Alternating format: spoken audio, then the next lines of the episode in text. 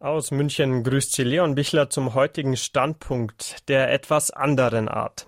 Anders ist dieser Standpunkt auf Radio Maria Südtirol und Radio Horeb heute, weil es um das andere und den anderen geht. Wenn man sich so umschaut, zumindest was die Themenlandschaft heutzutage gerade auch im christlichen Bereich so betrifft, der meistens durch so kontroverse Themen bestimmt wird wie Sexualmoral, Frauenpriestertum, die Debatte um wiederverheiratete, geschiedene und vieles Kontroverses mehr.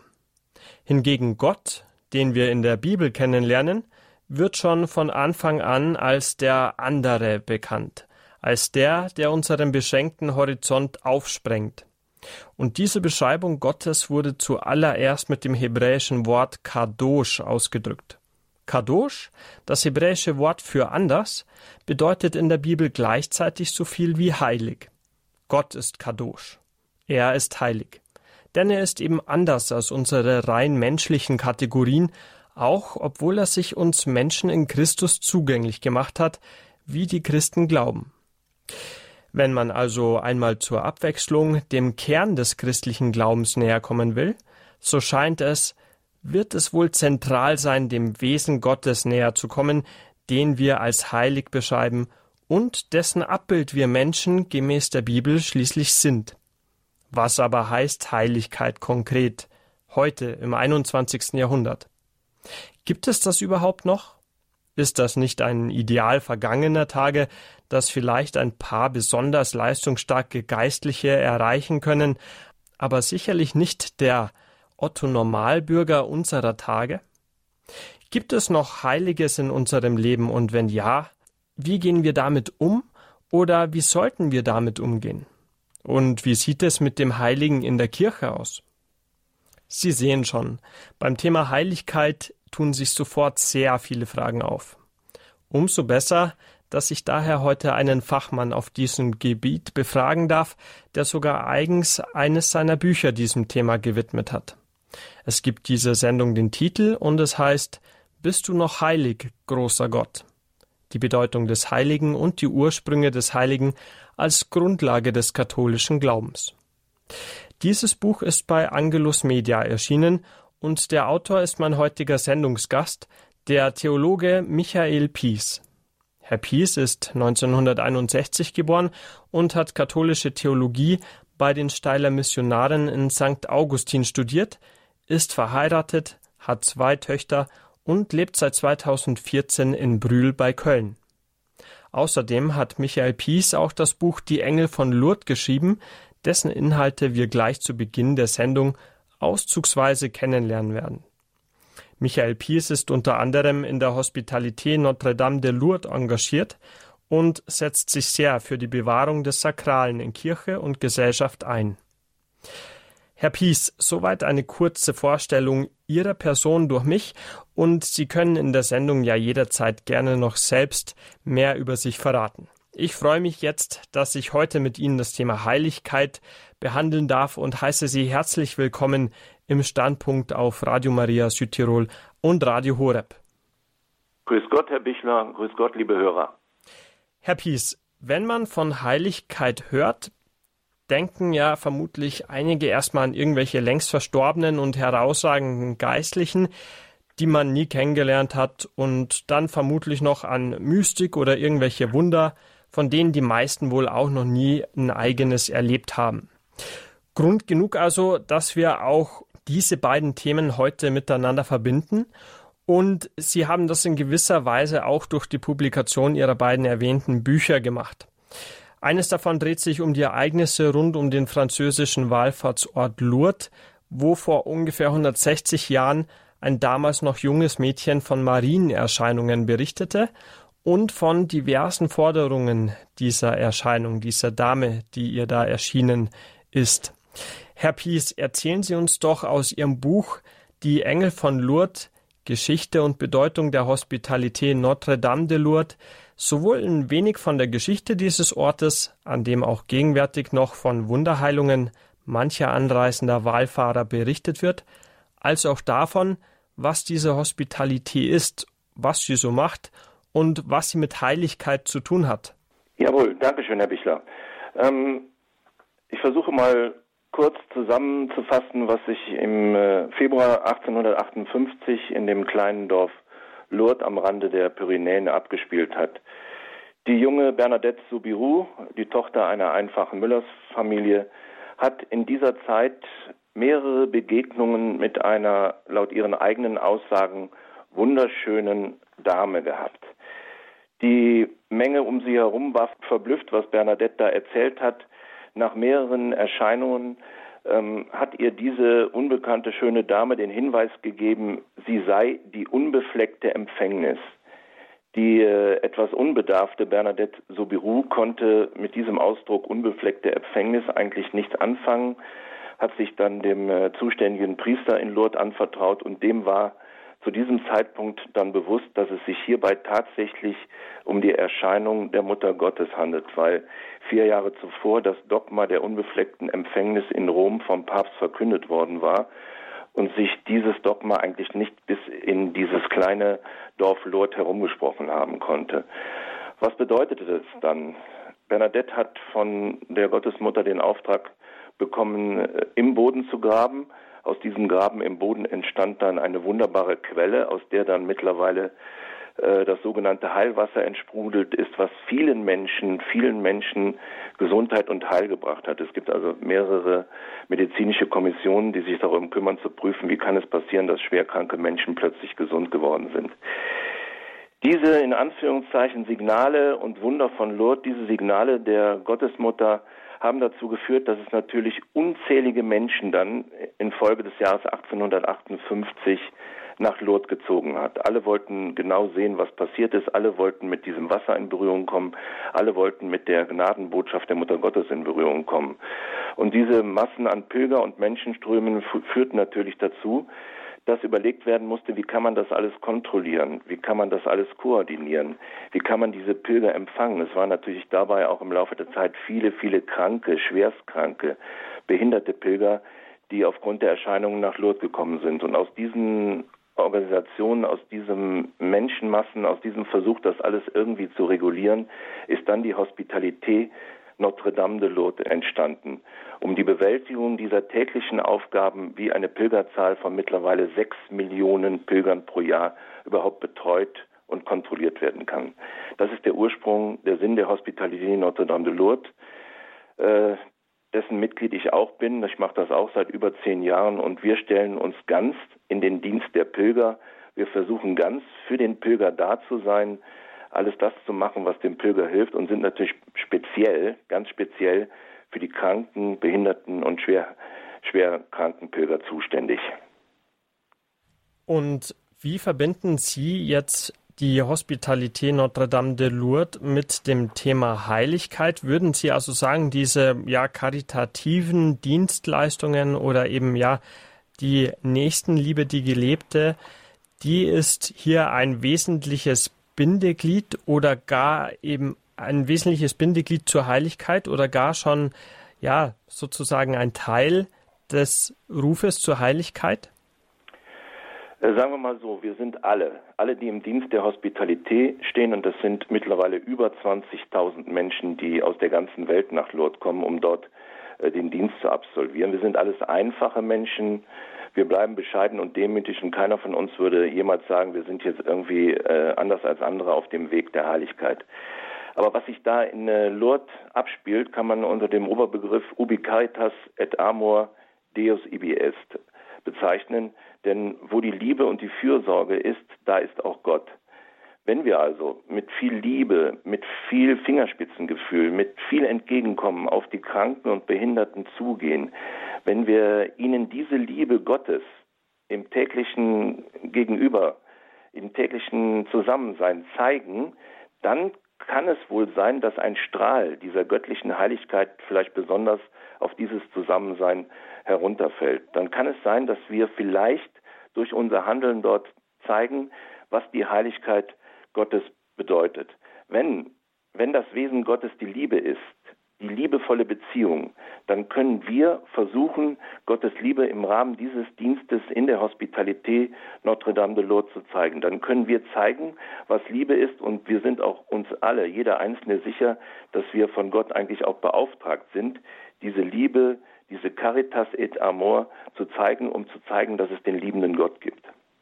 Würden Sie sagen, dass ja Lourdes dieser besondere Wallfahrtsort, der von unzähligen Menschen jedes Jahr auch heute noch besucht wird, etwas Heiliges an sich hat? Würden Sie sagen, aus Ihrer Erfahrung, das ist ein heiliger Ort?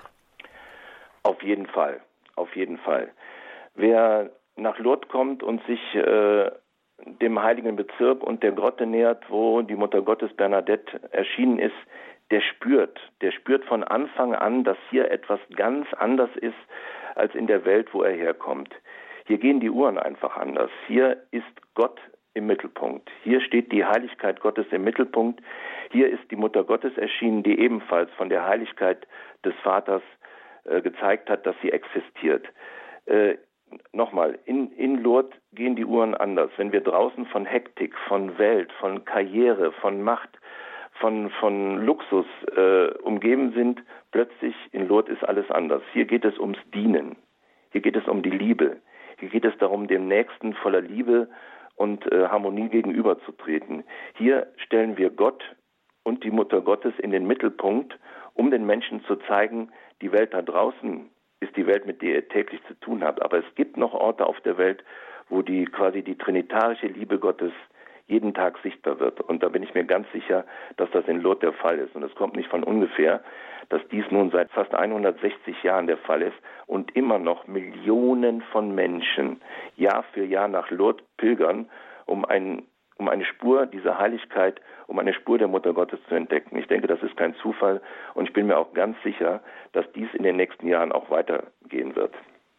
Herr Pies, Sie haben vorhin gesagt, dass diese Erscheinung, die die junge Bernadette Soubirous vor ca. 160 Jahren im französischen Lourdes hatte, zu ihr gesagt hat, sie sei die unbefleckte Empfängnis und damit hätte eben dieses junge Mädchen damals noch gar nichts anfangen können mit diesem Titel. Das ist ja doch ein sehr theologischer Titel. Was denken Sie, warum die Mutter Gottes sich hier mit diesem Titel zu erkennen gegeben hat? Die Gottesmutter hat bei der Erscheinung und bei der Erläuterung des Namens unbefleckte Empfängnis ganz bewusst, also meiner Ansicht nach, meiner subjektiven Ansicht nach, ganz bewusst ein Zeichen setzen wollen. Ähm, die Heiligkeit Gottes steht immer im Gegensatz zur Sündhaftigkeit des Menschen. Immer. Die, die, ersten Menschen, Adam und Eva, waren in diesem heiligen, sündenlosen Zustand. Nach dem Sündenfall ist die Sünde plötzlich zwischen Gott und, den, und die Menschen getreten.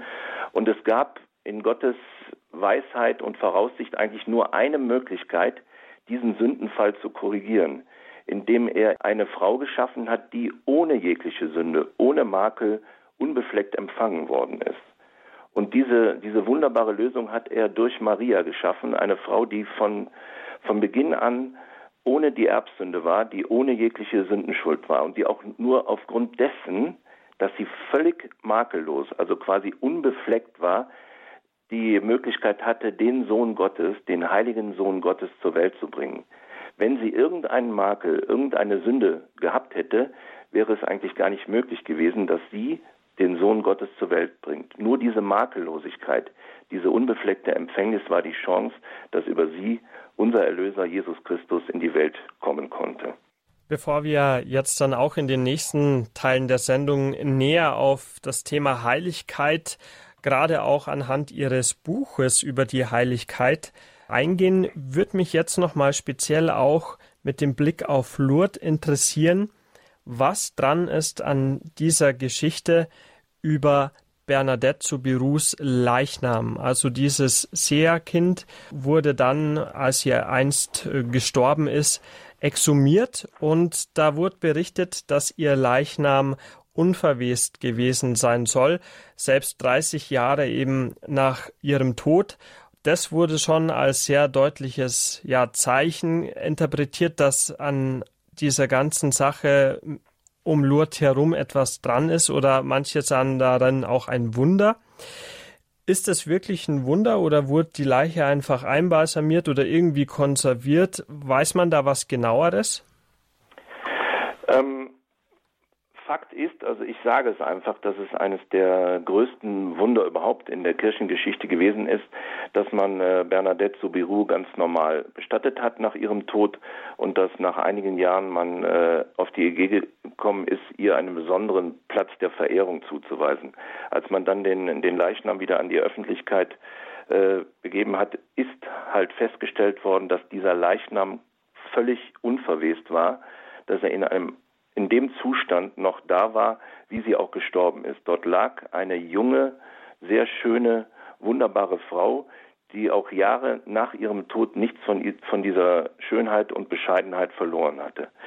Sollten nach den Erscheinungen von Lourdes und nach, den, nach dem Leben von Bernadette Soubirou noch irgendwelche Zweifel bestanden haben, dass es sich dabei vielleicht nicht um eine wahre Geschichte gehandelt haben könnte, diese Offenbarung, dass Bernadette Soubirou völlig unverwest war und dort noch lag, ist für mich ein ganz großes Zeichen, auch im Nachhinein nach ihrem Tod, dass Gott ihr gesagt hat, ja, du warst mein Werkzeug, du hast etwas Besonderes verrichtet, du bist der Gottesmutter gegenübergetreten und du sollst unverwest bleiben für, für, die, für die nächsten Jahre, für die nächsten Jahrzehnte. Die Heiligkeit, über die wir jetzt schon geredet haben, zeigt sich dann auch in solchen Fällen, weil Sünde Sünde bedeutet immer irgendwann den Tod und den Zerfall. Mit der Sünde ist immer irgendwann unser Leib, unser Körper dazu verurteilt, zu verwesen und zu verfallen. Nur die Heiligkeit, die Heiligkeit bewahrt unseren Körper davor, irgendwann zu zerfallen und zu verwesen.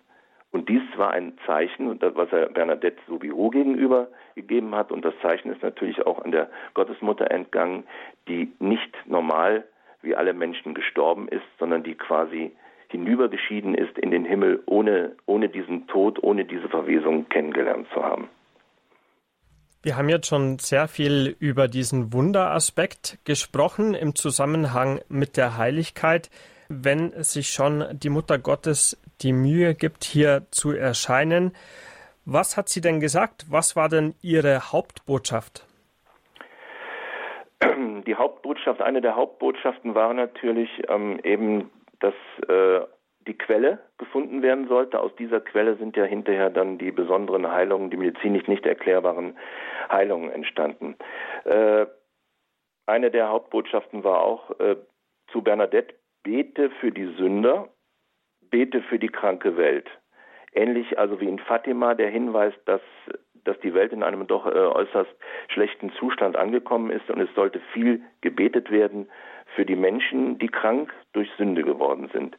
Des Weiteren äh, war der Auftrag, dass man in Lourdes äh, eine Kapelle, sprich eine Kirche baut und mit Prozessionen regelmäßig dort die Mutter Gottes quasi aufsucht. Das wird auch seit 160 Jahren täglich gemacht, indem nachmittags die Sakramentsprozession rund um den heiligen Bezirk läuft und abends die Lichterprozession zu Ehren der Gottesmutter, äh, wo teilweise bis zu 20.000 Menschen mit der Kerze in der Hand äh, der Gottesmutter die Ehre geben.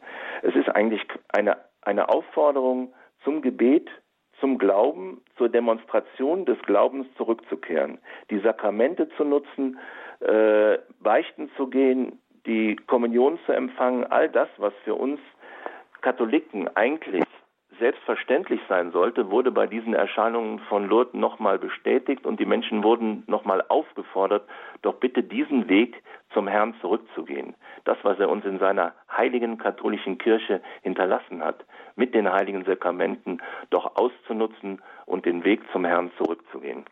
Nachdem wir jetzt schon einiges über den französischen Wallfahrtsort Lourdes erfahren haben und über die damit verbundenen Marienerscheinungen, wollen wir dann auch jetzt im nächsten Sendungsteil noch stärker auf die Thematik Heiligkeit eingehen und nochmal ganz grundlegend klären, was Heiligkeit auch heute ist, ob es etwas ist, was auch heute noch gelebt werden kann oder soll und vor allen Dingen auch wie. Zu diesen und vielen weiteren spannenden Themen sind wir in wenigen Minuten wieder zurück. Bleiben Sie also dran.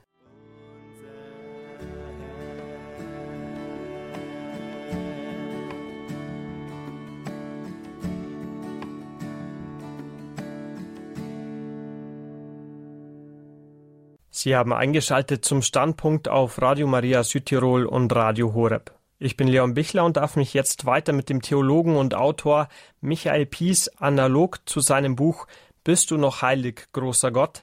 über das Heilige als Grundlage des katholischen Glaubens unterhalten.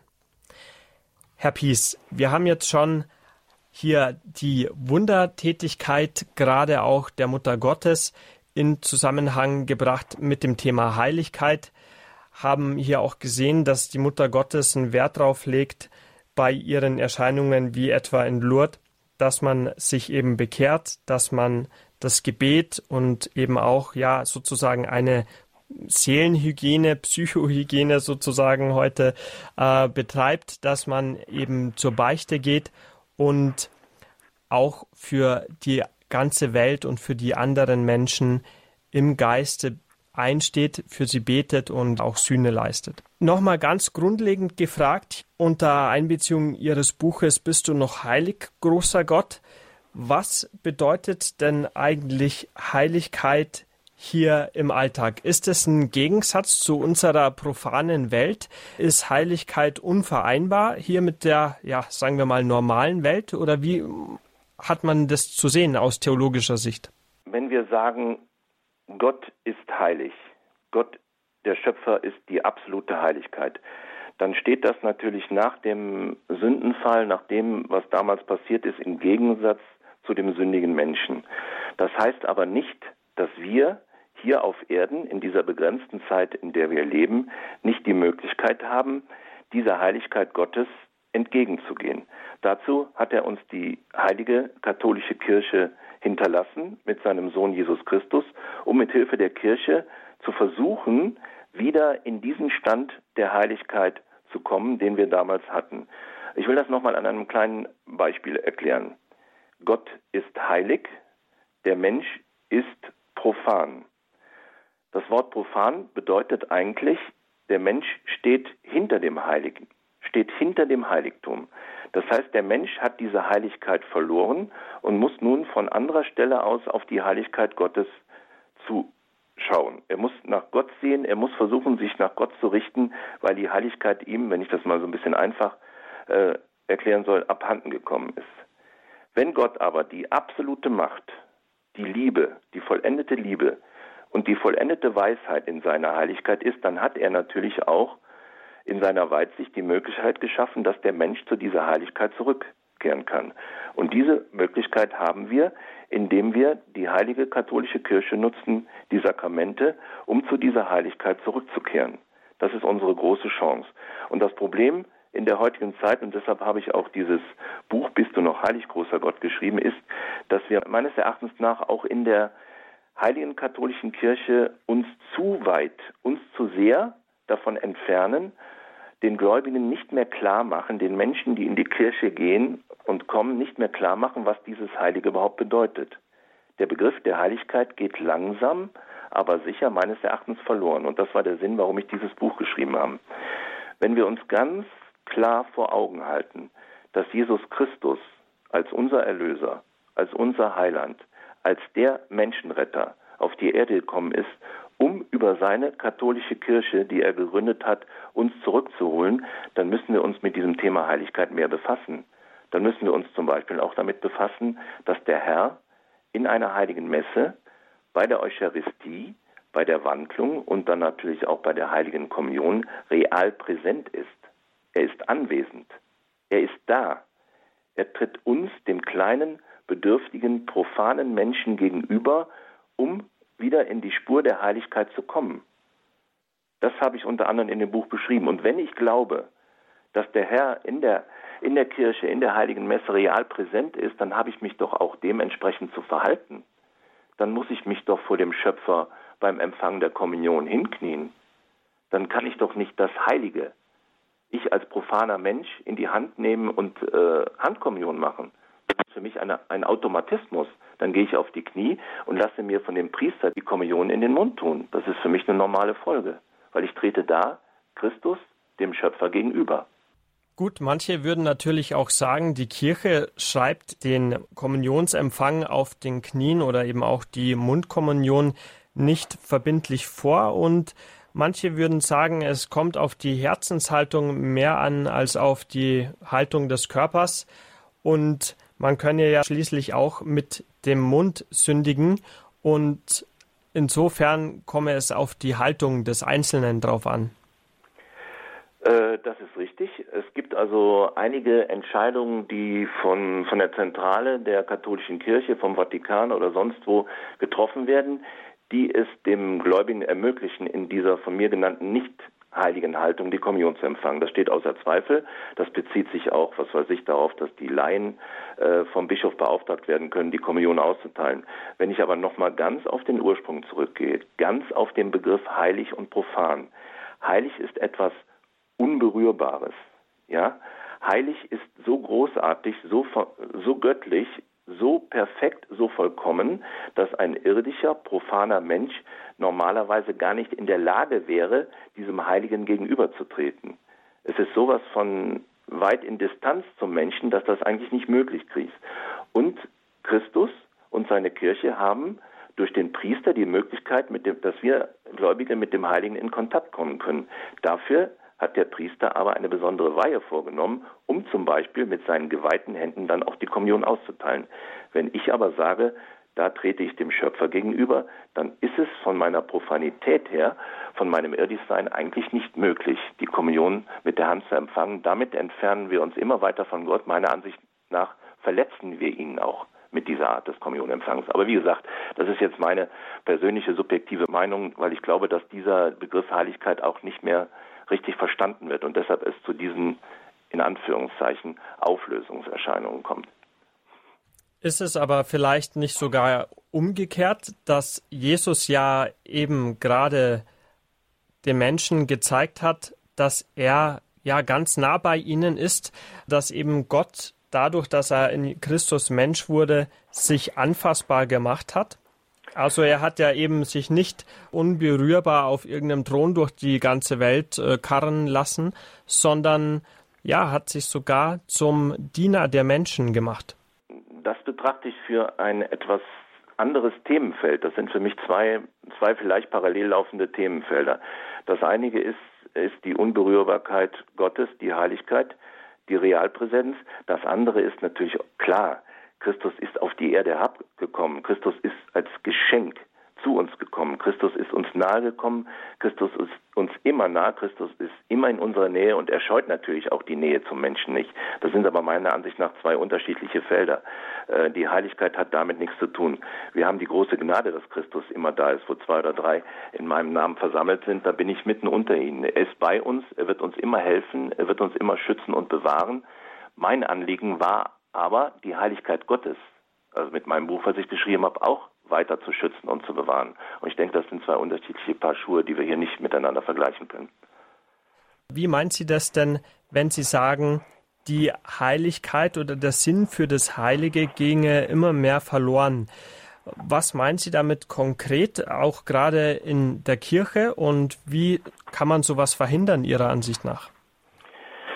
Äh, die zweite Frage halte ich für eine sehr komplizierte Frage, weil dieses Verhindern von dem, was jetzt seit Jahren in der katholischen Kirche passiert ist, habe ich, kann ich nicht, bin ich nicht zu in der Lage, weil ich nicht die äh, höheren Positionen irgendwo in der katholischen Kirche habe. Aber ähm, die Diskussion darum, was da jetzt seit Jahren passiert, ließe sich durch eine vernünftige Schulung der Gläubigen, was überhaupt heilig be bedeutet, was Gott ist, eigentlich schon reparieren. Nehmen wir mal das Reizthema, was wir jetzt seit äh, Jahren immer uns anhören müssen, Reizthema Zölibat. Sollten Priester in der katholischen Kirche verheiratet sein oder nicht? Äh, bei diesem ständigen Reizthema, wenn man dann sich nochmal genau anguckt und erläutern lässt, was bedeutet heilig, das, was ich eben gesagt habe, dieser heiligmäßige Priester, der Stellvertreter Christi, wird eingesetzt, um den heiligen Gott den Menschen näher zu bringen. Ähm, ist es dann, ist dieser heiligmäßige Priester, muss es dann unbedingt sein, dass der verheiratet ist und eine Frau hat? Ist die Heiligkeit nicht gerade in bestimmten Fällen, sehen wir uns die vielen Mönche oder Nonnen an, die bewusst, die bewusst auch ehelos leben, im Kloster zurückgezogen, die bewusst sich für Gott entscheiden, um diesem heiligen Gott näher zu kommen. Müssen wir, wenn wir diese Heiligkeit dann erklärt haben, überhaupt noch über das Thema Zölibat sprechen? Sollte es nicht wirklich Priester geben, die in dieser Heiligkeit uns Vorbild sind, die auf die wirklich natürlich wunderschöne Beziehung zu einer Frau verzichten, um Gott zu dienen, um ihm, um seiner Heiligkeit näher zu sein. Darüber brauchen wir doch nicht zu diskutieren. Ist die die Aufhebung des Zölibats ist die Tatsache, dass die Priester in der evangelischen Kirche verheiratet sind. Ist das so ein unbedingter Vorteil in den letzten Jahren gewesen? Hat das irgendwas bewirkt? Hat das irgendwas bewirkt? Die Austrittszahlen in der evangelischen Kirche sind de facto höher als in der katholischen Kirche. Von daher kann ich dieses ständige, wir müssen das Zölibat abschaffen in der katholischen Kirche eigentlich nicht mehr nachvollziehen. Das ist nicht das Allheilmittel. Gut, wenn man die Geschichte des Zölibats anschaut und gerade auch bei den Aposteln beginnt, kann man ja schon sagen, dass auch der Apostel Petrus ja verheiratet war und vermutlich auch ab da, wo er Christus dann nachgefolgt ist, seine Frau jetzt nicht quasi verlassen hat im Sinne einer Scheidung. Denn Ehescheidung ist ja auch niemals im Sinne Christi gewesen, oder? Ich habe jetzt gesagt, Christus, und das ist ja wohl eindeutig, war äh, nicht verheiratet, nicht in der Beziehung mit einer Frau. Fakt ist, laut Bibel, dass Petrus und einige andere Apostel tatsächlich äh, zum Zeitpunkt, als sie Jesus kennengelernt haben, verheiratet waren. Äh, ich stimme Ihnen auch in dem Punkt voll zu, dass Christus äh, vermutlich diese Apostel nicht aufgefordert hat, ihr, sich scheiden zu lassen, aber er hat ihnen gesagt, lasst alles stehen und liegen, lasst eure Familie da, wo sie ist. Wer mein Jünger sein will, folge mir direkt nach und schaue nicht mehr zurück. Das scheint mir in dem Fall die etwas andere Lösung des Problems zu sein. Also war auch ein Zeichen, dass derjenige, der Christus unbedingt hundertprozentig, tausendprozentig nachfolgen will, äh, dann auch mal seine Frau und seine Familie zurücklassen muss. Und es hat auch andere gleichgelagerte Fälle in der Kirchengeschichte gegeben, wo Menschen Heilige in Anführungszeichen verheiratet waren und dann äh, den Wunsch geäußert haben, nur noch mit Christus verbunden zu sein und ihre Familie verlassen haben. Ist das aber nicht im Normalfall ein Widerspruch zur von der Kirche ja auch behaupteten Berufung zur Ehe? Die äh, Berufung zur Ehe ist, ist, wenn man die Ehe so sieht, wie Gott der Schöpfer sie vorgesehen hat, ist genau ein, so eine Berufung zur Heiligkeit, wie der Priesterberuf eine Berufung zur Heiligkeit ist. Also da, äh, da gibt es überhaupt nichts dran zu diskutieren. Wenn ich eine sakramentale Ehe eingehe und ich führe diese Ehe äh, nunmehr seit äh, knapp 31 Jahren, dann ist das genauso ein Geschenk Gottes, auf dem Weg zur Heiligkeit, wie der Priesterberuf ein Geschenk Gottes ist auf dem Weg zur Heiligkeit. Es heißt, ich wollte damit auch nicht sagen, dass nur ein Priester dazu auserkoren ist, diesen Weg der Heiligkeit zu gehen. Alle, wir alle können diesen Weg gehen. Der eine geht in, als äh, Priester der katholischen Kirche, der andere geht ja, indem er eine sakramentale Ehe ernst nimmt und sie als Geschenk Gottes des Schöpfers betrachtet und diese Ehe in Liebe und Treue bis zum Ende geht. Auch das ist eine Möglichkeit, die Heiligmäßigkeit nach draußen zu zeigen. Damit will ich nicht sagen, dass ich jetzt und meine Frau äh, hier Vorbilder, heilige Vorbilder sind, sondern es ist die Möglichkeit, dieser Heiligkeit Gottes auch im Rahmen einer Ehe nachzugehen. Sie greifen also hier die Aussagen des Zweiten Vatikanischen Konzils auf, die eben ganz deutlich machen, dass auch alle Laien zur Heiligkeit berufen sind und eben nicht nur irgendwelche spezialisierten Geistlichen? Das ist richtig. Das ist vollkommen richtig. Das ist auch der Hintergrund des Buches. Wenn wir also sagen, wir haben uns aufgrund dessen, was damals äh, im, im Paradies passiert ist, haben wir uns von Gott entfernt, dann haben wir alle, alle ohne, ohne drüber nachzudenken, diese Möglichkeit, diese Heiligkeit zurückzuerlangen und auf den Spuren des Schöpfers zurückzugehen. Die haben wir alle. Die Heiligkeit liegt uns durch die Taufe die, die, äh, zu Füßen gelegt. Wir müssen nur diese Möglichkeit, diese Chance beim Schopf ergreifen und versuchen, diese Heiligkeit zurückzuerlangen. Und meine Kritikpunkte in dem Bereich waren eigentlich nur, wir reden zu wenig darüber. Wir reden auch in der Kirche zu wenig darüber. Dass wir sind auf dem Weg, das alles, das hat Papst Benedikt damals schon reklamiert, dass wir alles zu sehr verweltlichen zu sehr vermenschlichen, zu sehr verirdischen. Wir müssen versuchen, diesen Status, diesen Begriff der, der Heiligkeit den Leuten wieder klar zu weil, weil sonst führt der Weg der Kirche in einen, sage ich mal in Anführungszeichen, unheiligen Weg. Und das wollen wir doch alle nicht. Von daher sollten wir uns immer wieder daran erinnern und diese Heiligkeit betonen. Zuvor haben Sie gerade noch angesprochen, dass es auch Heilige in der Kirchengeschichte gibt, die zuvor also bevor sie eben der absoluten Nachfolge Christi gefolgt sind, verheiratet waren und dann eben ihre Beziehung haben ruhen lassen. Ist das eben nicht, was ich vorhin meinte, ein Widerspruch zwischen diesen beiden Berufungen? Kann man sagen, ja, okay, also die haben eine gültige Ehe geschlossen und sind trotzdem anscheinend zur Christusnachfolge berufen und nicht zu dieser Ehe? Ist man nicht ab dem Zeitpunkt, wo man heiratet, auch zur Heirat berufen? Äh, ich sehe das, ich das eigentlich äh, nicht als Widerspruch. Ich hatte jetzt bei dem, was ich eben gesagt hatte, eigentlich so den äh, heiligen Nikolaus von der Flühe aus der Schweiz so ein bisschen im Bild, der ja auch verheiratet war und Kinder hatte, der aber so vom Glauben, von der Hingabe und von der Liebe zu Gott gepackt wurde, dass er irgendwann den Entschluss gefasst hat, wenn auch schweren Herzens, seine Frau und seine Kinder zurückzulassen. Er wusste, sie waren gut versorgt, sie waren äh, wohl behütet, um sich in die, in die Einöde irgendwo in die Berge zurückzuziehen und nur noch, nur noch dem heiligen Gott zu dienen. Es kann, ich meine, das ist jetzt nicht der Regelfall, es kann durchaus Fälle geben, dass im Laufe eines äh, Ehelebens, im Laufe eines normalen zwischenmenschlichen Lebens plötzlich dieser Drang, dieser Wunsch, dieser Wille, Gott noch mehr zu dienen, Gott noch mehr unter untertan zu sein dazu führt, dass man dann so eine folgenschwere Entscheidung trifft, wie sie der heilige Nikolaus von der Flü getan hat und seine Familie verlässt. Aber das betrachte ich nun wirklich äh, als absoluten Ausnahmefall und nicht als Regelfall.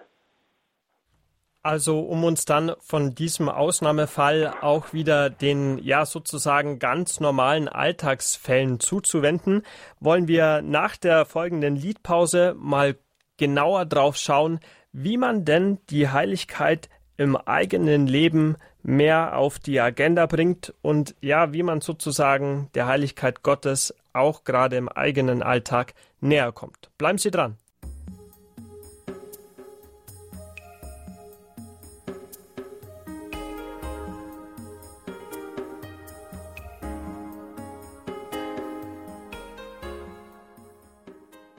Bist du noch heilig, großer Gott? Wir sprechen im heutigen Standpunkt auf Radio Horeb und Radio Maria Südtirol über das Heilige als Grundlage des katholischen Glaubens. Wir, das sind ich, Leon Bichler aus München und der Theologe Michael Pies aus Brühl bei Köln.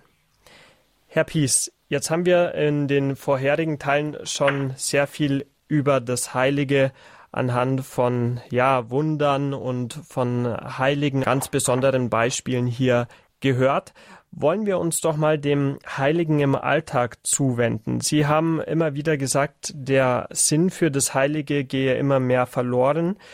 Und wie kann man denn den Sinn zurückholen? Muss man einfach mehr lieben oder mehr beten oder mehr sozusagen Tugenden im eigenen Leben verwirklichen? Wie sieht sozusagen der Masterplan auf dem Weg zur Heiligkeit aus? Hört sich gut an, Masterplan. Wenn ich den hätte, ja, es wäre wär vielleicht gar nicht so schlecht. Ähm, erinnern wir uns an die Worte Christi. Wir sind das Salz der Erde. Damit sind wir auch in seiner Nachfolge zur Heiligkeit berufen. Wenn wir uns berufen fühlen, dann bedeutet das natürlich auch, dass wir uns nicht irgendwo im hintersten Winkel verstecken, nichts mehr sagen und tun, sondern wir müssen schon ein bisschen in die Öffentlichkeit zurückgehen und sagen, dass wir, dass wir das Salz der Erde sind und wir müssen die Menschen, mit den Menschen reden, wir müssen mit ihnen in Kontakt kommen und ihnen klar machen, dass dieses Leben, dauere es nun 70, 80, 90 Jahre, dass dieses Leben nicht alles ist. Dieses Leben ist die Möglichkeit, es so zu leben, um irgendwann dem heiligen Schöpfer wieder gegenüberzutreten. Dazu haben wir Christus, dazu haben wir die Kirche, dazu haben wir eigentlich alles, was wir brauchen. Wir leben aber momentan in einer Welt, in der das Weltliche, das Irdische, das Wissenschaftliche, alles, was logisch erklärbar ist, äh, komplett die Oberhand gewonnen hat. Gott Kirche, Heiligkeit, alles ist unfassbar in den Hintergrund getreten. Und ich denke, wir leben in einer kritischen Zeit. Wenn ich jetzt an Terror und Kriege und sonstiges denke, wir sollten Gott wieder in den Mittelpunkt tun. Wir sollten Gott wieder in den Mittelpunkt der Menschen stellen, um den Menschen klarzumachen, dass ohne ihn und ohne die Heiligkeit Gottes unsere Zukunft ziemlich düster aussehen kann. Denn Gott in, den, in die Ecke zu verdrängen, führt zu dem, was wir gerade jetzt in der Welt erleben. Nichts funktioniert mehr richtig. Wir haben Krisen ohne Ende, Terror mit allem drum und dran. Wir sollten den Weg wieder zurück zu Gott beschreiten. Wir sollten wieder die heilige katholische Kirche in den Vordergrund stellen. Wir sollten den Menschen klar machen, dass da Sakramente auf sie warten, mit denen sie zusammen mit Christus Gott wieder entgegengehen können. Wir können mit Liebe, mit der christlichen Liebe, die Jesus uns hinterlassen hat, können wir auf die Menschen zugehen und ihnen einfach ein Beispiel sein, ein Sinnbild sein, wie man miteinander umgeht. Ohne Hass, ohne Antipathie, sondern einfach jeder Mensch, der in unserem Leben uns gegenübertritt, ihm einfach die Liebe Gottes zeigen, indem wir diesen Menschen auch die Liebe geben. Und allein durch einen Lebenswandel voller Liebe, voller Caritas et Amor, mit so einem Lebenswandel fragen die Leute uns, woher kommst du eigentlich, warum tust du das so? Und automatisch werden wir irgendwas von der Bibel, von Christus und der Kirche erzählen. Wir dürfen uns nicht mehr verstecken. Wir müssen zeigen, dass wir das Salz der Erde sind. Wenn Sie also jetzt dieses Salz der Erde sein mit humanistisch und mit voller Liebe sein identifizieren, dann würden manche vermutlich sagen, braucht man ja kein Christ und schon gar kein Katholik sein, weil auch andere ja sehr liebenswürdige Menschen sein können, ganz ohne diesen christlichen Gott, oder? Das ist äh, vollkommen richtig. Also wir haben viele Menschen, die auf rein humanistischer Basis auch in Sachen äh, Dienst am Nächsten genug tun. Das will ich auch gar nicht bestreiten. Aber warum? Warum ohne Gott? Warum können wir uns nicht hervortun, indem wir sagen, ja, ich will auch dem Menschen gegenüber gut sein, ja, ich will die Nächstenliebe ausüben, aber weil mich ein Gott, ein großer heiliger Gott dazu beauftragt.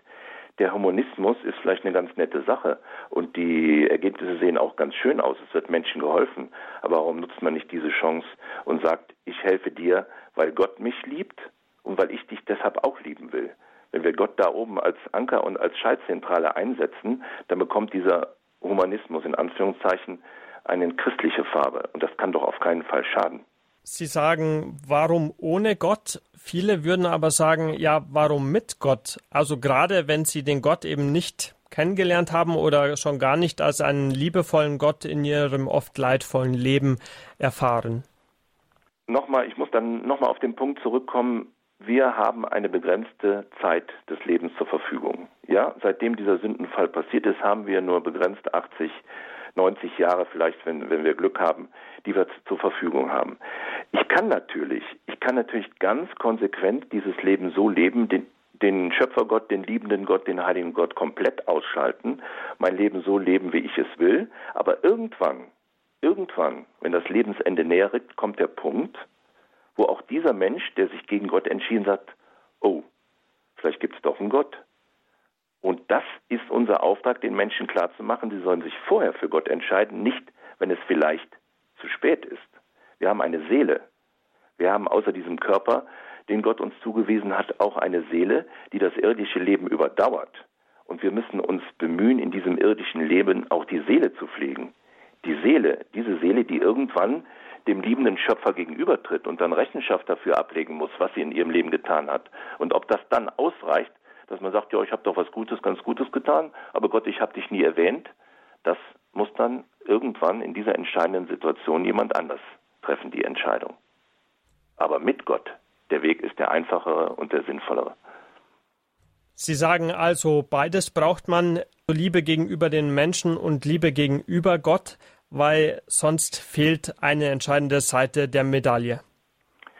Wenn ich mich als kleiner irdischer Mensch von Gott geliebt fühle, wenn ich spüre, dass da irgendjemand ist, der mein Leben bewacht, dirigiert, kontrolliert und mich mit seiner Liebe hält, dann habe ich automatisch den Wunsch, diese Liebe weiterzugeben, um den Menschen, denen ich in meinem irdischen Leben gegenübertrete, von dieser Liebe Gottes etwas spürbar zu machen. Für mich ist das irgendwie ein, ein Automatismus. Wenn ich spüre, da ist jemand, der mich vom ersten Moment an, als ich gezeugt wurde, liebt und auf mich aufpasst, dann möchte ich diese Liebe weitergeben. Dann ist das ganz normal. Und äh, ich glaube schon, dass wir begrenzten Menschen durchaus in der Lage sind, diese Liebe weiterzugeben und die Leute zumindest zum Fragen zu bringen. Warum tust du das? Warum machst du das? Und das ist natürlich eine große Chance, diesen Menschen, die vielleicht vorher überhaupt nichts mit Gott zu tun hatten, dann in dem Moment zu sagen, warum man das tut, weil man sich von Gott geliebt fühlt und weil du, der mir in diesem Moment gegenübertrittst, auch von Gott geliebt bist. Also kann gerade die Flamme der Liebe hier auch im Menschen ein Ort werden, wo ein anderer Mensch eben eine Gotteserfahrung machen kann. Sie haben da ein, ein wunderbares äh, Wort gerade benutzt, die Flamme der Liebe. Ja, das ist es. Das ist es für mich, das ist der Schlüssel. Diese Flamme der Liebe, von der ich mich selbst entzündet fühle, die ich selbst spüre, die ich selbst jeden Tag merke. Wenn ich diese Flamme der Liebe weitergebe, dann habe ich damit auch ein Stück der Heiligkeit Gottes weitergegeben. Und das war ja der Sinn unseres ganzen Gesprächs. Dann bin ich in der Lage, diese Heiligkeit Gottes glaubhaft zu machen. Nehmen wir mal, nehmen wir mal als Beispiel, ich möchte ein, ein sehr interessantes Beispiel, die Arbeit von Mutter Teresa in Indien. Da liegen, lagen und liegen die Leute sterbend, sterbend auf der Straße. Missgebildet, hat, es ist niemand da, der sich um sie kümmert. Es war in Indien oder in Kalkutta gang und gäbe, dass man diese Menschen auf der Straße sterben lässt. Und dann kommt Mutter Teresa mit ihren Schwestern, nimmt diese Menschen einfach auf in ihre Hospitäler, in ihre Krankenhäuser und schenkt ihnen das erste Mal in diesem Moment einfach nur Liebe. Liebe, auch wenn sie vielleicht bis zum Tod führt. Die Menschen spüren hier kurz vorm Tod die Liebe Gottes. Und Mutter Teresa hat diesen Menschen und die Nachfolger von Mutter Teresa geben diesen Menschen die Chance, in diesem Moment Gott zu spüren, Gott zu erfahren und mit Gott zu sterben. Und das ist so ein großartiges Geschenk, so eine Gnade. Und deshalb möchte ich das, wollte ich das jetzt hier noch als eindeutiges Beispiel der Liebe Gottes kundtun. Gut, also die Mutter Teresa wird ja von den meisten Leuten vermutlich als so extremes Beispiel für selbstlose und bedingungslose Hingabe an den Nächsten gesehen, dass es für den Alltag vermutlich schon als unrealistisch gesehen werden muss, dass man sowas schafft. Zurück zu unseren alltäglichen Problemen mit dem Kampf um die Heiligkeit oder eben auch ja im Kampf sich sozusagen nicht von den Widerwärtigkeiten des Alltags äh, komplett aufzehren zu lassen. Was würden Sie sagen, wie man da in kleinen Schritten ja dem Ruf der Heiligkeit Tag für Tag näher kommt? Die Dinge, mit denen die meisten Menschen sich heutzutage in ihrem Leben beschäftigen, haben wenig mit Gott und der Heiligkeit zu tun. Die, die Seele empfindet nicht mehr empfindet nicht mehr, dass sie von Gott geschaffen wurde. Diese rein weltlichen Dinge, es geht nur um die Befriedigung rein stofflicher und materieller Bedürfnisse und diese Bedürfnisse sollten zu keiner Zeit Vorrang vor den Interessen des Himmels haben. Das heißt, äh, wir als Vorbild sollten eigentlich so einen Weg der Vergeistigung des Menschen wieder gehen, sich mal etwas von den irdischen Trieben und diesen vermeintlichen so wichtigen Bedürfnissen zu lösen. Das könnte der Sinn sein, dieses Salz für die Erde. Jeder einzelne von uns, jeder, der in dieser Zeit einfach ein treuer Jünger unseres Herrn und Heilates sein will, muss natürlich Eifer, Leidenschaft, Inbrunst an den Tag legen. Wenn wir äh, gleichgültig und müßig sind, auch als katholische Christen, dann können wir überhaupt nichts erreichen. Aber wir haben von Christus, versehen mit dem Heiligen Geist, den er uns als Geschenk hinterlassen hat, die Möglichkeit, mit Feuereifer und Leidenschaft wieder an die Sache Christi herangehen. Wir sind nicht nur selber zur Heiligkeit berufen, sondern wir sind dazu auserkoren, andere Menschen mit dieser Leidenschaft auf den Weg zur Heiligkeit mitzunehmen. Wir brauchen den Willen. Wir brauchen das Feuer des Heiligen Geistes. Wenn wir fühlbar Feuer und Flamme sind, wenn wir entflammt sind, wenn wir diese Sache Jesu mit Begeisterung vorantreiben, dann sind wir gleichzeitig Vorbilder und es werden automatisch Menschen diesen Weg mit uns gehen. Nur mit Leidenschaft und Begeisterung, mit Heiliger Geist kommen wir in der Sache voran. Und wenn wir uns nicht rühren, und heutzutage rühren sich sehr wenige noch, wir, wir erleben das Tagesgeschehen, wir erleben in den Medien, in den Zeitungen, in, in Fernsehen und Radio nichts mehr, was in irgendeiner Weise auf Gott oder auf Christus und seine Nachfolger hinweist. Wann sehen wir im Fernsehen mal noch Filme, die irgendwas mit Gott und der Heiligkeit zu tun haben? Das ist nicht mehr im Tagesprogramm. Also müssen wir aufstehen, müssen wir zeigen, dass es uns noch gibt. wie ich, es, wie ich es mit meinen Mitstreitern in Lucht tue. Das wäre auch toll, wenn mal ein Film über die Hospitalität Notre Dame de Lourdes im Fernsehen ausgestrahlt wird. Das würde auch vielen Leuten helfen, den Sinn des Lebens vielleicht wieder zu verstehen. Das alles funktioniert natürlich nur auf dem Fundament eines unerschütterlichen und standfesten Glaubens. Wenn wir tausendprozentig, hundertprozentig an Gott und seine Vorsehung glauben, dann gehen, können wir alle Widrigkeiten und Hindernisse umgehen. Dann brauchen wir uns nicht zu verstecken. Dann brauchen wir nicht wankelmütig sein oder sprunghaft sein. Wir können mit blindem Gottvertrauen alles erreichen. Und das habe ich auch irgendwie versucht, in dem Buch klarzumachen. Wir haben die Chance. Wir haben die Chance. Aber wir sind genauso verpflichtet, die Menschen mitzunehmen. Wir sind verpflichtet, wenn der Herr sagt, mich dürstet, dann dürstet den Herrn es auch nach Seelen. Seelen, die in der Gefahr sind, verloren zu gehen. Das heißt, wir als Mitstreiter Gottes sind aufgerufen, ihm diese Seelen zuzuführen. Das ist unser Job, das ist unsere Aufgabe in diesem begrenzten irdischen Leben. Also mir fehlt noch ein bisschen so das Griffige, um jetzt sagen zu können, für mich im Alltag, okay, das und das muss ich machen, um heiliger zu werden oder um zumindest dem Heiligen näher zu kommen. Also reiner Humanismus reicht ja nicht, wie wir gesehen haben. Das ist zwar ein wesentlicher Bestandteil, eben auch den Nächsten zu lieben, aber wie kann ich jetzt auch Gott mehr lieben? Wie kann ich sozusagen Gottes und Nächstenliebe wirklich auch auf ein hohes Level bringen. Sie haben zum Beispiel von der Hospitalité Notre Dame de Lourdes gesprochen, als ja in meinen Augen herausragendes Beispiel für die Nächstenliebe, auch heute noch, gerade gegenüber kranken und behinderten Menschen. Aber jetzt so im Alltag hat man ja auch den Ruf der Heiligkeit gemäß der Kirche. Bedeutet es dann einfach zu versuchen, mehr zu lächeln, mehr zu verzeihen, vielleicht auch mal eben gegenüber Gott jetzt speziell mehr auf ihn zu hören, zu beten? Heißt es mehr knien? Was heißt das konkret? Äh, mehr knien ist vielleicht ein ganz äh, nettes, anschauliches Beispiel. Ja, wir haben die Möglichkeit. Wir müssen mehr ins Gebet gehen. Wir müssen mehr knien. Das äh, Gebet hat genauso irgendwie die Bedeutung im menschlichen Leben verloren, wie es vielleicht der Besuch der heiligen Messen äh, gewesen ist, die auch irgendwie zurückgegangen sind, der Spürbach-Besuch der heiligen Messen. Wir haben die Möglichkeiten des Gebetes, wir haben die Sakramente, wir haben die Kirche, wir haben das, was der Herr uns hinterlassen hat, was er uns anvertraut hat und müssen es einfach nutzen.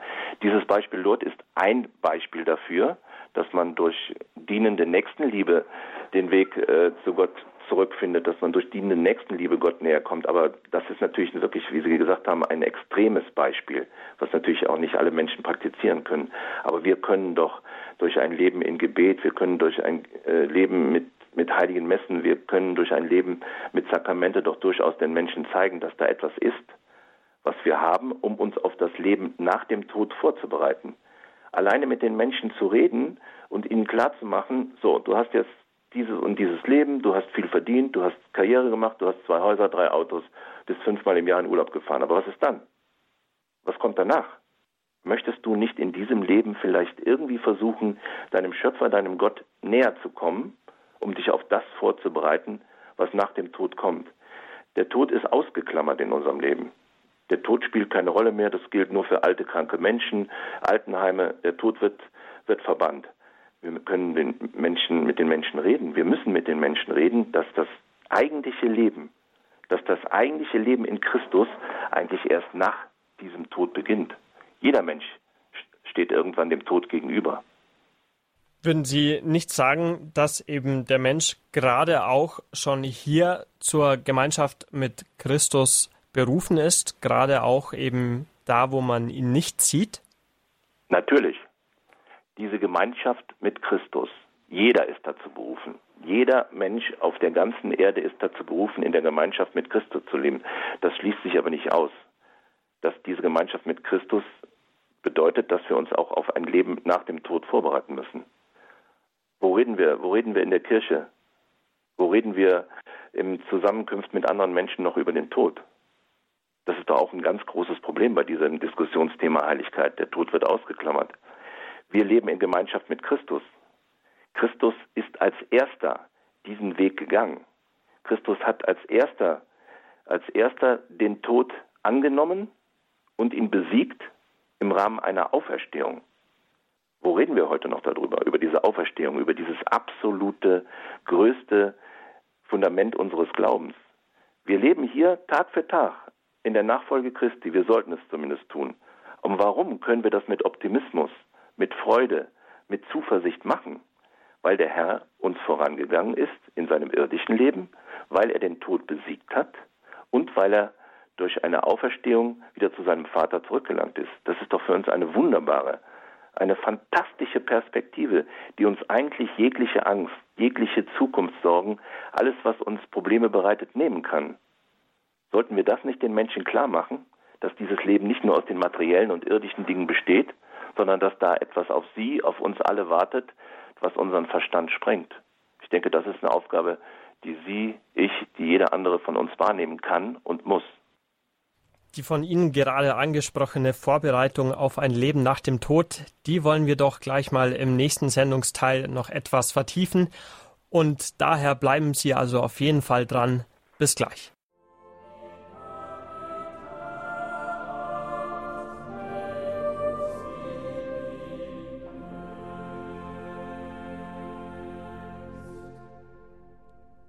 Bist du noch heilig, großer Gott? So heißt das Buch von dem Theologen Michael Pies, der über das Heilige als Grundlage des katholischen Glaubens spricht. Und zwar heute mit mir, Leon Bichler aus München, im Standpunkt auf Radio Horeb und Radio Maria Südtirol. Herr Pies, wir haben gerade darüber gesprochen, wie man sich auf ein Leben nach dem Tod vorbereiten kann, beziehungsweise dass das eben notwendig sei. Christus hat ja auch gesagt, sammelt euch nicht Schätze hier auf Erden, die Motten und Rost fressen, sondern unvergängliche Schätze für das Himmelreich, so heißt es sinngemäß. Was meint er denn damit und wie macht man das? Sie haben vorher selber schon gesagt, man hört eigentlich in der Kirche selten was darüber, wie man sich auf ein Leben nach dem Tod vorbereitet. Vermutlich auch, weil man nicht so richtig viel darüber zu wissen meint. Wie sehen Sie das? Was kann man da tun? Ähm, das wahre und eigentliche Lebensziel eines jeden Menschen liegt halt außerhalb dieses Lebens, sage ich jetzt einfach mal so. Christus hat uns gezeigt, dass das eigentliche Ziel das Leben danach das Leben nach dem Tod ist. Es steht fest, dass dieses Glück, was viele Menschen suchen, dieses materielle Glückstreben, dass in dieser Welt diese, das von den Menschen nicht befriedigt gefunden werden kann. Dieses wahre Glück, worauf wir alle aus sind, liegt in unserer Seele. Und dieses Glück übersteigt dieses weltliche Sein bei weitem extrem. Es ist nun mal eine Tatsache, dass jedes menschliche Leben irgendwie mittlerweile so läuft, dass es blind macht für die Wahrheit. Man versucht die Kreuze, das Leiden, die Schmerzen, alles Negative auszublenden. Man versucht natürlich auch den Tod auszublenden. Aber genauso wie der Tod gehören auch Leiden und Kreuz zu jedem Menschenleben. Und meiner Ansicht nach können wir sicher sein, dass bestimmte Rückschläge und Opfer, die wir in unserem Leben erleiden, auch dem Wachstum unserer Seele mehr dienlich sind als Luxusgüter, Autos, Häuser oder extreme Urlaubsreisen. Wir dürfen in diesen extremen Lebenssituationen Gott im Gebet vertrauen und um Hilfe bitten. Darum geht es, weil auch diese Situationen bereiten uns irgendwie irgendwann auf den Tod vor. Das ist sehr, sehr wichtig. Wir können uns rückblickend mal anschauen, diesen Todeskampf von Papst Johannes Paul II. Dieser Todeskampf, der unfassbar in den Medien übertragen wurde seine wirklich tapfer ertragenen Schmerzen in dieser Krankheit und in dieser Endphase des Lebens. Und keine Verzweiflung war sichtbar, kein, kein Verdruss, keine Angst, sondern er hat über die Medien in diesem Todeskampf nochmal an uns alle den Satz gerichtet, seid froh, denn ich bin es auch. Das ist doch auch ein unglaubliches, unfassbares Beispiel, was Leid, Schmerz und hinterher der Tod für eine Bedeutung haben können, die geben doch diesem menschlichen Leben erst einen Sinn. Da liegt doch der eigentliche Kernpunkt. Christus hat doch dieses Beispiel gelebt. Der ist keines friedlichen, liebevollen, harmonischen Todes gestorben, sondern der ist ans Kreuz genagelt worden. Er hat unfassbare Schmerzen und alles auf sich genommen, um uns von unserer Sündenschuld zu befreien. Er hat das größte Opfer Gott dargebracht, was man sich nur vorstellen kann. Da muss man einfach jeden Tag drüber nachdenken. Er ist diesen Weg gegangen. Er war leuchtendes Vorbild. Und deshalb gehört auch in unser Leben natürlich äh, Krankheit, Leid, Schmerz in irgendeiner Form dazu. Aber wenn der Herr diesen Weg vorangegangen ist, wenn der Herr den Tod am Kreuz besiegt hat mit seiner Auferstehung, dann sollten wir diesen Weg einfach weitergehen und ihm folgen, egal, egal was noch auf uns zukommt. Und das Leben ist nicht immer ein Wunschkonzert, da kann schon einiges an dunklen Gegebenheiten auf uns zukommen. Wenn Sie hier über die Heiligkeit und gerade auch über ja das nächste Leben im Himmel in Zusammenhang mit dem Leid sprechen, würden manche vermutlich sagen, okay, das ist doch eine pure Jenseitsvertröstung, weil sie für das Leid in dieser Welt hier keine Lösung haben. Das sehe ich eigentlich nicht so. Das sehe ich eigentlich nicht so.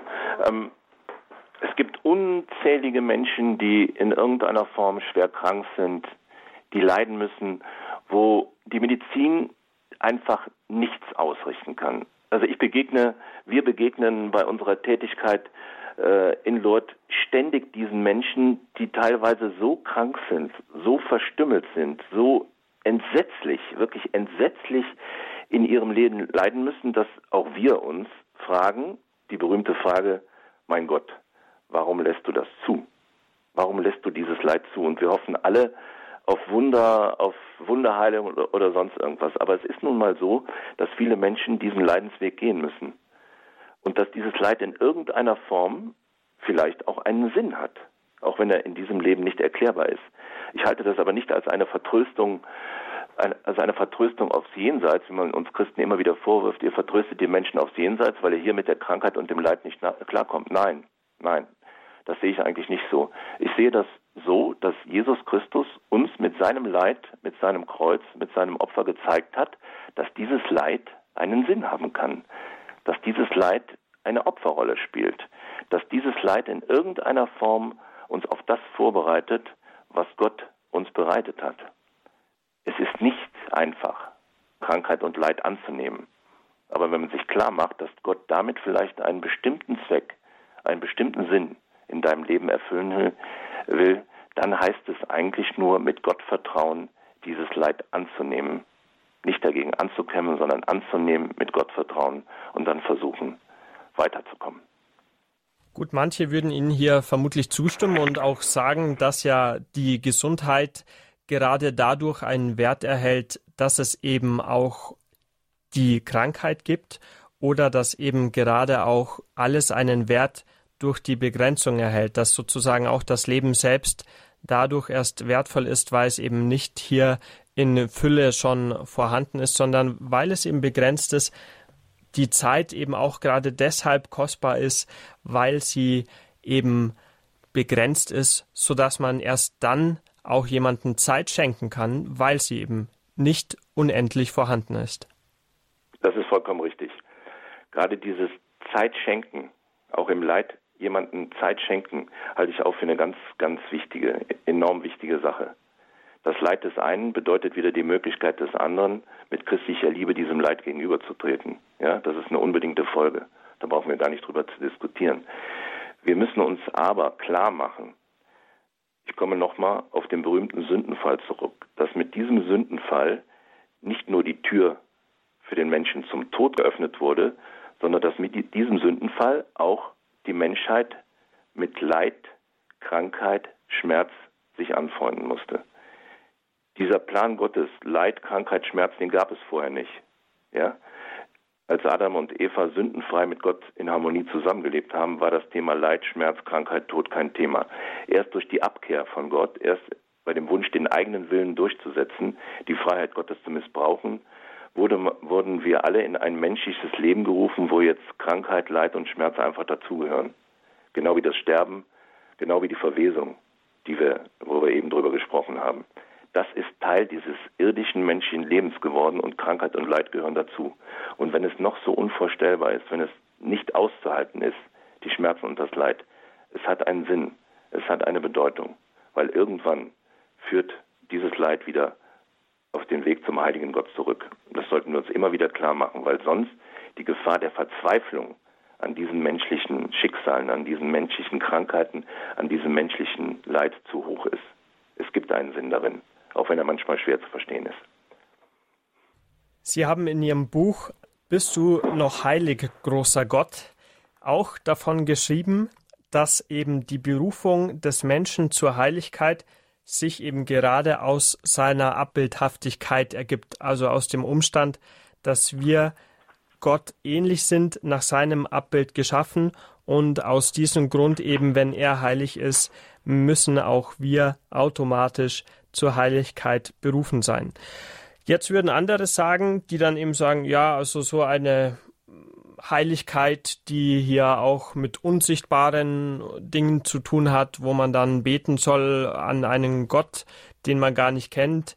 Das ist ja irrational und die würden dann genauso argumentieren und sagen, ja, also wenn man denn wirklich von Gott abstammt, dann äh, muss ja Gott vernünftig sein, wenn er diese ja sehr unglaublich ausgeklügelte Welt und das Universum geschaffen hat.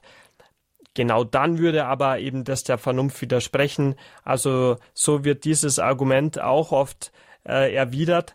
Wie sehen Sie das hier, die Heiligkeit oder überhaupt auch Gebet und Unsichtbares im Vergleich zum reinen Rationalismus, der dann das Gegenteil, das andere Extrem oft darstellt? Ähm, Vernunft. Was bedeutet Vernunft? Was bedeutet Vernunft in diesem Zusammenhang? Wenn ich einen Mensch habe, der hoch ausgebildeter Wissenschaftler ist, der hochintelligent ist, der vernunftbegabt lebt, kann er in irgendeiner Weise klar machen, dass es diesen heiligen großen Gott gibt? Ist dieser Hochbegabte irgendwie in der Lage zu beweisen, dass es Gott gibt? Nein. Trotz seiner ganzen Wissenschaftlichkeit, trotz seiner ganzen Begabung stößt er hier an seine von Gott gesetzten menschlichen Grenzen. Genauso wenig können wir, mit wir meine ich jetzt als Mitglieder der katholischen Kirche, als Theologen, genauso wenig sind wir doch in der Lage, den Menschen klarzumachen, dass da etwas Sichtbares hinter dem von Ihnen angesprochenen Unsichtbaren existiert, dass es da etwas gibt, dass da quasi ein Schleier ist und hinter diesem Schleier wartet etwas auf uns, was wir hier in diesem Moment nicht identifizieren kann. Keine Meditation, keine Kontemplation kein Innehalten in Gott wird einen Menschen jemals dazu befähigen, diese Grenze zu überschreiten, diese Heiligkeit und Unermesslichkeit dieses Schöpfers irgendwie zu erspüren. Das schafft keiner von uns. Deshalb heißt das Ganze ja auch Glaube und nicht Wissen. Wir mit unserem kleinen menschlichen Verstand, wir sollten einfach in Glaube, in Demut und Ehrfurcht unser Leben gehen. Und wegen unserer eigenen Beschränktheit und Unzulänglichkeit, wegen unserem Irrdichsein, nicht die Heiligkeit Gottes in Frage stellen. Dieses Leben wird uns diesen, diesen Schleier, diesen Vorhang nicht öffnen. Es sei denn, wir kommen mal irgendwie irgendwann auf die Nahtoderfahrungen einiger Menschen zu sprechen, wo sich scheinbar dieser Schleier, dieser undurchsichtige Schleier für eine Zeit lang öffnet und wir diese Heiligkeit und Liebe Gottes in, in, eine, in einem unglaublichen Ausmaß dann spüren. Aber sonst sind wir dazu nicht in der Lage. Deshalb hat Christus ein Glaubenszeugnis hinterlassen und wir können nur in Glaube, Hoffnung und Liebe versuchen, diesem Gott näher zu kommen. Wir werden das mit Wissenschaftlichkeit und äh, irdischen Maßstäben nie erreichen. Das Ganze heißt Glaube und nicht Wissen. Aber dieser Glaube kann den Menschen in seinem Leben glücklich machen. Der kann ihn zufrieden machen. Der kann ihm ein bisschen Gespür dafür verschaffen, dass alles, was in diesem Leben passiert, links und rechts, alles, was Schlechtes passiert und alles Gutes, was passiert, dass dies auf ein ganz anderes Ziel hinführt. Wir können mit der Liebe zu unserem Ehepartner zum Beispiel zeigen, dass wir, dass wir spüren, dass Gott uns auch aus Liebe erschaffen hat. Wir können Liebe zu unseren Kindern, zu unserer Familie zeigen, um zu zeigen, dass Gott uns aus Liebe erschaffen hat. Wir können diese Liebe weitergehen. Wir werden das nie wissenschaftlich beweisen. Aber woher kommt diese Liebe? Warum macht uns diese Liebe zu anderen Menschen glücklich? Woher kommt sie? Weil Gott als die Liebe, als das Heilige uns dieses Zeichen hinterlassen hat in unserer Seele, dass Liebe etwas sehr, sehr Positives ist. Und diese Möglichkeit hat jeder, jeder Mensch auf Erden, das zu zeigen, dass über dieses Leben hinaus noch jemand anders auf uns wartet. Eigentlich ein sehr schönes Schlusswort. Dennoch reizt es mich sehr, hier noch einmal kurz einzuhaken für eine letzte Frage, denn viele würden ja auch gerade bestreiten, ob es denn sowas wie Liebe in reinem Sinn wirklich gibt, ob es sozusagen nicht nur von ja der Evolution, wie viele manche behaupten, ein cleverer Schachzug ist, sozusagen auch anderen sich positiv gegenüber zu verhalten, weil man dann dadurch auch zumindest aufs Kollektiv gesehen Vorteile hat. Also man spricht da oft von ja, reziprokem Altruismus in der Fachsprache, also von einem Verhalten, das eigentlich nur ja zunächst mal selbstlos scheint, wie eben auch die Liebe, weil man sich hofft, dass doch was Gutes zurückkommt. Also dann doch gar keine Liebe, doch kein Ursprung Gott dahinter? Diese Möglichkeit, diese Liebe wieder auf die Art und Weise zu erklären, wie Sie das gerade vorgeschlagen haben, die besteht natürlich. Sie können da schon wieder wie, wie beim Humanismus Gott ausklammern, Gott außen vor lassen und wieder versuchen zu erklären, dass diese Liebe, ja, das ist ja in jedem Menschen drin. Jeder freut sich ja daran, wenn er mit Liebe seine Mitmenschen gegenübertritt. Damit haben sie aber immer noch nicht erklärt, woher kommt denn das? Wer hat denn dieses Liebessystem gesetzt im menschlichen Körper? Warum bereitet das denn den meisten Menschen zumindest Freude, Freude Liebe zu zeigen, anderen eine Freude zu machen? Diese Liebe zu verteilen. Woher kommt das? Und ich bleibe dabei, Sie werden das auf humanistischer Schiene, Sie werden das auf rein irdischer, wissenschaftlicher, menschlicher Schiene nicht erklären können, woher diese Liebe kommt. Ich bin fest davon überzeugt, ist natürlich meine subjektive Meinung als Theologe, dass diese Liebe in unsere Seele eingesetzt ist, dass diese Liebe ein Stück Heiligkeit ist, ein Stück Gott, was in unsere Seele gesetzt wurde, was Wurzel gefasst hat und wir durchaus in der Lage sind, daraus blühende Pflanzen zu machen, wenn wir diese Liebe Gottes weitergeben. Da hilft kein menschliches Nachdenken. Sie ist einfach da. Diese Liebe Gottes weitergeben, ein schöner letzter Imperativ hier, der allen Hörern ganz herzlich eben auch anempfohlen sei. Bist du noch heilig, großer Gott? Das war der Titel dieser Sendung. Wir haben über die Bedeutung des Heiligen und über die Ursprünge des Heiligen als Grundlage des katholischen Glaubens gesprochen. Es ging dabei darum, wie man Salz der Erde ist, wie man den Ruf nach der Heiligkeit, der eben auch an alle Laien ergeht, etwas mehr entsprechen kann, Tag für Tag, und wie man Gottes Spuren in der Welt gerade auch durch die Liebe erkennen kann, bei der man dann auch mit allen rationalen Erklärungen irgendwann an seine Grenzen stößt, an Grenzen, bei denen Gott auf einen wartet und den man da möglicherweise treffen kann. An Sie, Herr Pies, ein herzliches Dankeschön für diese Sendung und für diese ganzen vielen interessanten Gedanken aus Ihren beiden Büchern, die man auch bei unseren Infos zur Sendung auf horeb.org dann noch sich genau anschauen kann, dort die genauen Buchtitel erfahren kann. Vergelt's Gott, Herr Pies. Ich danke Ihnen, Herr Bichler. Ich danke den Hörern für Ihre Aufmerksamkeit. Auf Wiederhören. Wenn Ihnen zu Hause diese Sendung gefallen hat, können Sie sie sehr gerne bestellen als CD und zwar ab morgen bei unserem CD-Dienst kostenfrei unter der Rufnummer 08328 921 120. Wenn Sie aus dem Ausland anrufen, bitte die 0049 bzw. die Plus 49 vorwählen. Natürlich ist die Sendung auch herunterladbar als Podcast und zwar auf horeb.org und dann beim Standpunkt. Herzlichen Dank Ihnen allen fürs Zuhören und wenn Sie mögen, hören Sie auch nächsten Sonntag wieder rein zum Standpunkt. Ich wünsche Ihnen jetzt noch einen gesegneten Abend und viel Freude mit dem weiteren Programm von Radio Horeb. Machen Sie es gut. Ihr Leon Bichler.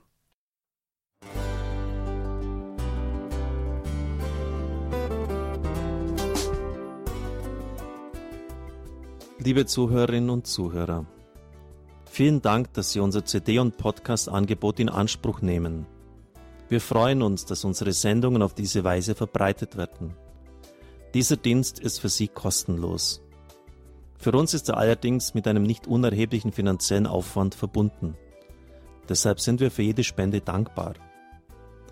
Alle Bankverbindungen unserer Spendenkontos können Sie über unsere Homepage horeb.org unter dem Menüpunkt Spenden einsehen. Dort besteht auch die Möglichkeit, online zu spenden.